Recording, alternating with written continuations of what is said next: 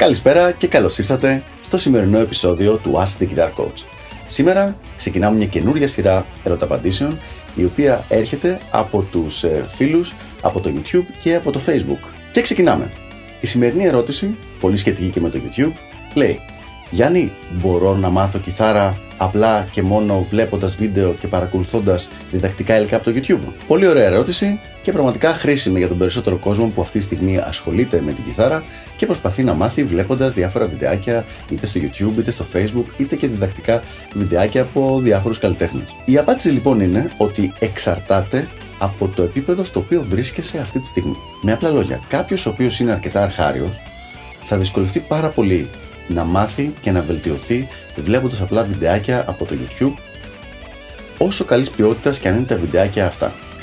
Αυτό συμβαίνει γιατί η πληροφορία που του έρχεται από το βίντεο εκείνος θεωρεί δεδομένο ότι την βλέπει και την μεταφράζει σωστά κάτι όμως το οποίο δεν ισχύει.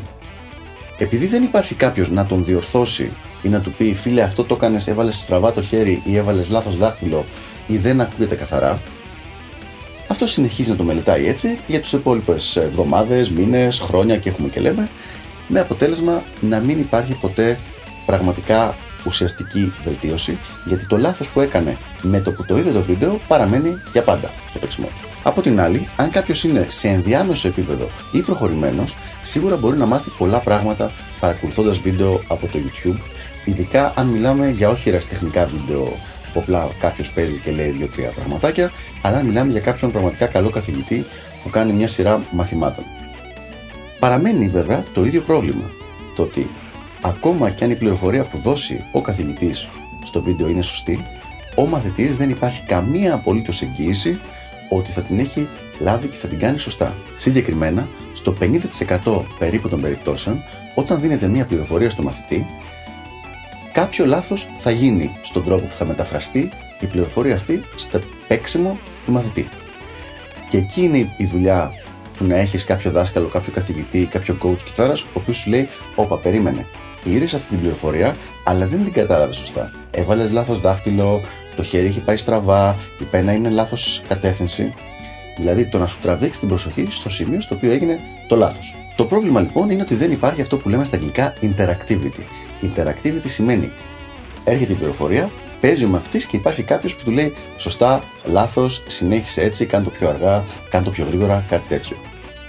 Επίσης, δεύτερο πρόβλημα είναι ότι ακόμα και όταν κάποιος είναι σχετικά προχωρημένος, δηλαδή είναι intermediate και πάνω, υπάρχει αυτό που λέμε blind spot, τα τυφλά σημεία.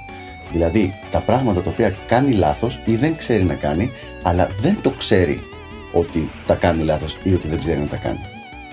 Όταν λοιπόν ψάχνει αυτό το παιδί βίντεο για να δει στο YouTube και να δει τι καινούργιο θα μάθει, τα πράγματα αυτά τα οποία δεν ξέρει ότι τα κάνει λάθος, δεν θα τα ψάξει ποτέ για τον απλό λόγο ότι δεν ξέρει ότι τα κάνει λάθος.